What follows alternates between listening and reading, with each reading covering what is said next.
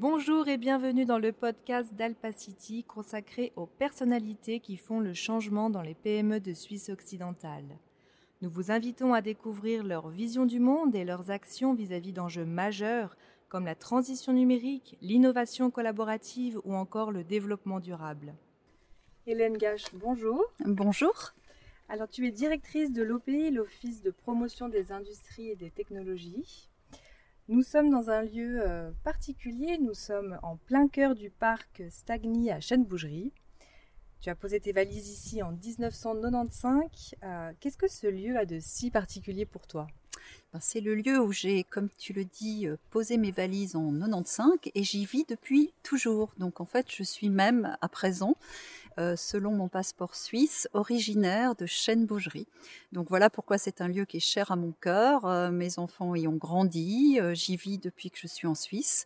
C'est un lieu que j'aime beaucoup parce que il, il allie en fait la proximité de la ville, du cœur de la ville, et puis tout un côté campagne, puisque là nous sommes sous les arbres, et donc même de la sève du pain nous tombe dessus, donc à l'instant, donc on ne peut pas faire plus bucolique, en sachant que le centre-ville de Genève est à 25 minutes à pied. Comment tu décrirais euh, le monde dans lequel on vit aujourd'hui et qu'est-ce que l'on, où est-ce que l'on va si on ne change rien? Oh, vaste question. Alors, le monde dans lequel on vit aujourd'hui, je le trouve un petit peu schizophrène. C'est-à-dire que, mais c'est le propre de l'humain, je dirais, on veut toujours aller vers quelque chose de meilleur, mais en ce moment, on parle beaucoup de destruction, de déchets, de, d'écosystème qui est pas très viable, etc.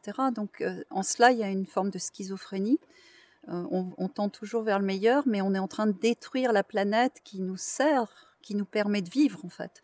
Donc ça, c'est quelque chose qui m'interpelle, euh, cette, cette, dualité, cette schizophrénie humaine qui fait qu'on détruit, on détruit finalement notre propre berceau. Comment tu conçois l'économie du futur et puis quels sont les atouts de la Suisse et plus particulièrement euh, Genève pour accompagner cette vision?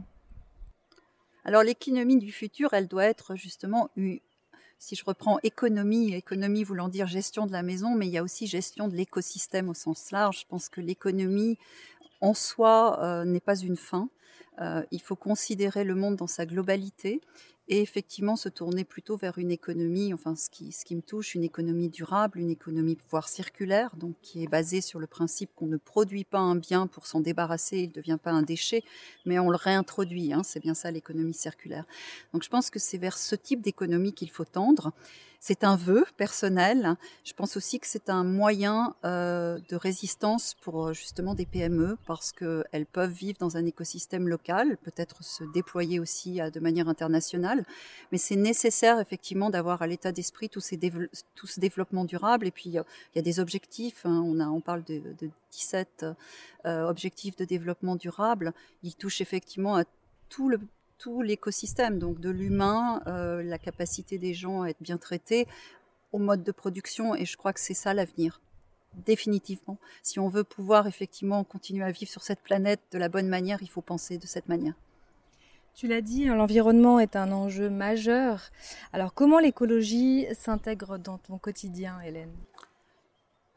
Alors, dans mon quotidien, euh, j'essaye au mieux euh, d'être euh, économe en termes d'usage de tout ce qui vient de la nature, dans le sens où bon bah j'ai récemment, pas récemment, il y a déjà quelques temps que j'utilise un vélo électrique. Je crois que j'étais euh, une des premières. Maintenant, Genève est envahie de vélos électriques, mais c'est très bien.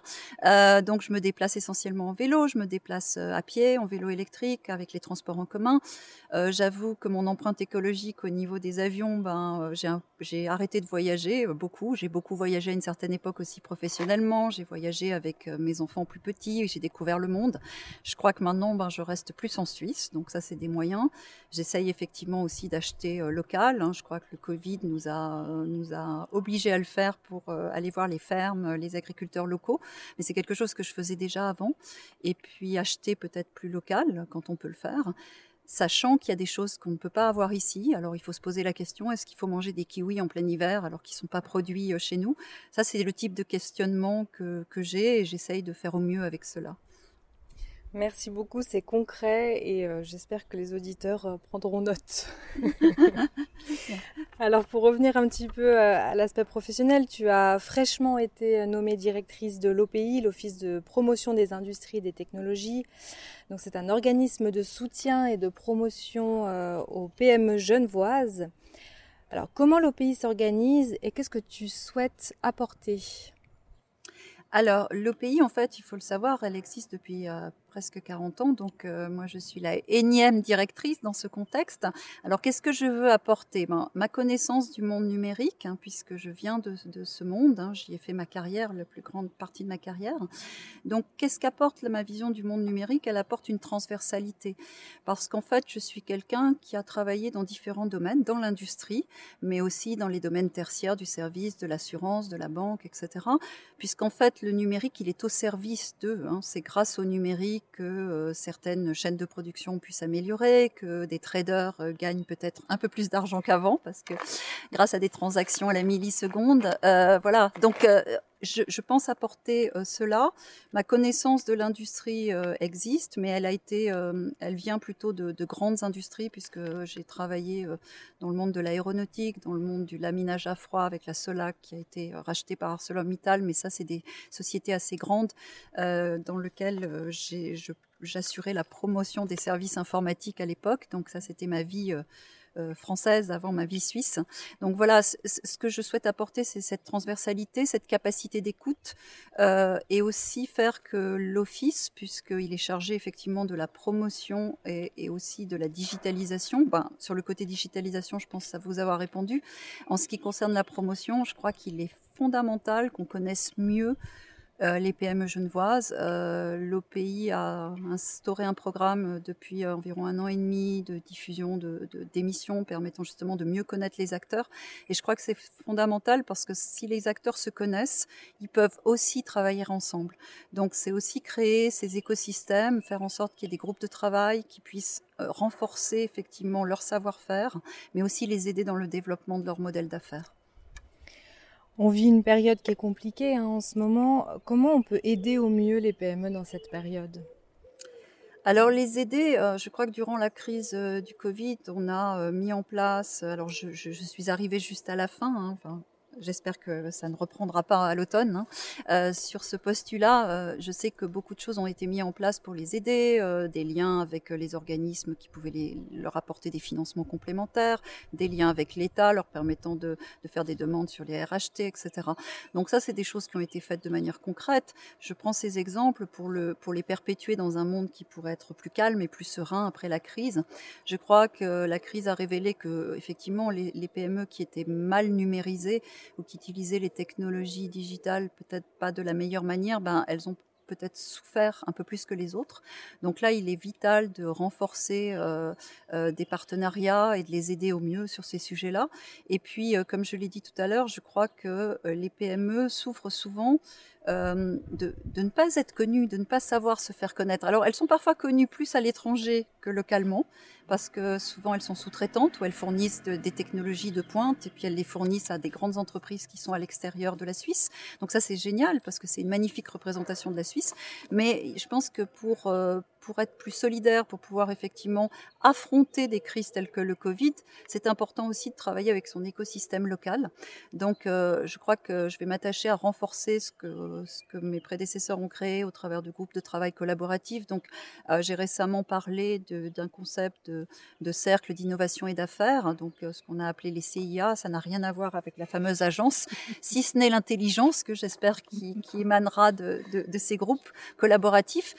donc, voilà voilà, ça, tient effectivement euh, sur un constat qui est euh, qui a été validé par la crise, de la solidarité ou du fait de travailler conjointement, qui renforce les savoir-faire, aussi qui permet effectivement des échanges de, de bonnes pratiques et qui peuvent, bon, il y a toujours l'aspect qui qu'il ne faut pas négliger, qui est celui de la concurrence. On peut être effectivement concurrent sur des marchés, mais on a rencontré euh, récemment euh, des exemples où les gens, même en étant concurrents sur certains marchés, pouvaient quand même bénéficier les uns des autres de certaines euh, pratiques dans la mesure d'une certaine confidentialité.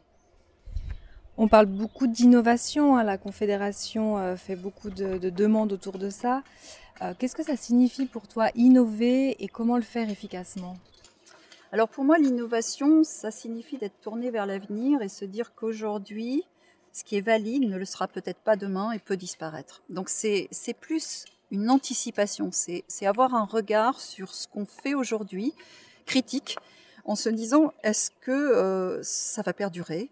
Euh, Sentir, être intuitif, c'est pas forcément aisé, mais c'est essayer de regarder plus loin, de ne pas regarder simplement euh, devant soi à un mètre, mais avoir un regard porté sur l'avenir, et puis avoir l'envie déjà de s'adapter au monde, d'imaginer un monde différent, un monde futur, et en se basant, comme je l'ai dit, sur son intuition. Je crois que les grands entrepreneurs ou les, grands visionnaires, bah, ils avaient une intuition, ils, observaient énormément. Donc bien savoir ce que l'on fait. Hein, je ne dis pas qu'il faut se détourner de ce que l'on fait, mais euh, essayer de le projeter en fait. Tu viens du monde de l'informatique, hein, tu nous l'as expliqué précédemment, donc tu bénéficies d'une bonne expérience dans ce domaine. Comment les entreprises peuvent intégrer au mieux ces technologies de l'information et du numérique? Alors, comme je l'ai dit tout à l'heure, je pense que quand on est dans le monde, euh, on produit, on a des chaînes de production, ben effectivement, l'informatique peut quand même apporter euh, via la robotisation euh, une certaine aisance, une certaine efficience, a permis justement aux ouvriers aussi de, se désengager de travaux qui étaient, euh, qui étaient laborieux et difficiles. Donc ça, c'est une réalité. Et puis il y a tout l'aspect effectivement numérique au sens de la vente en ligne, de, de tout ce qui est l'expérience client, etc. Donc là, il y a beaucoup de choses qui peuvent être apportées. Il y a aussi euh, tout ce qui est validation au niveau des contrats avec la blockchain, etc. Mais ça, ce sont des exemples. Ce que je voudrais surtout dire, c'est prendre peut-être du recul c'est qu'il faut considérer que l'informatique ou le numérique peut apporter beaucoup, mais il faut savoir ce que l'on veut. C'est-à-dire qu'en fait, il ne peut apporter que ce que l'on désire. Et ça, je crois qu'on a tendance à l'oublier parce que on met en avant le numérique partout. On dit vous devez être numérisé, vous devez, sinon vous êtes perdu. Alors c'est vrai que les personnes qui n'avaient pas de site internet pour vendre peut-être durant la crise, ben, ils se sont peut-être mmh. rendus compte que ça aurait pu être utile. Mais ça dépend là encore de ce qu'ils étaient, de de ce qu'ils produisent, produisent et ce qu'ils ont à offrir.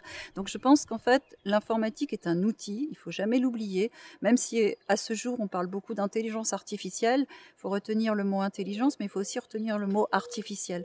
Ça reste quelque chose où il y a encore, de mon point de vue, pour avoir travaillé dans ce domaine il y a déjà quelques années en arrière, euh, une grande marge.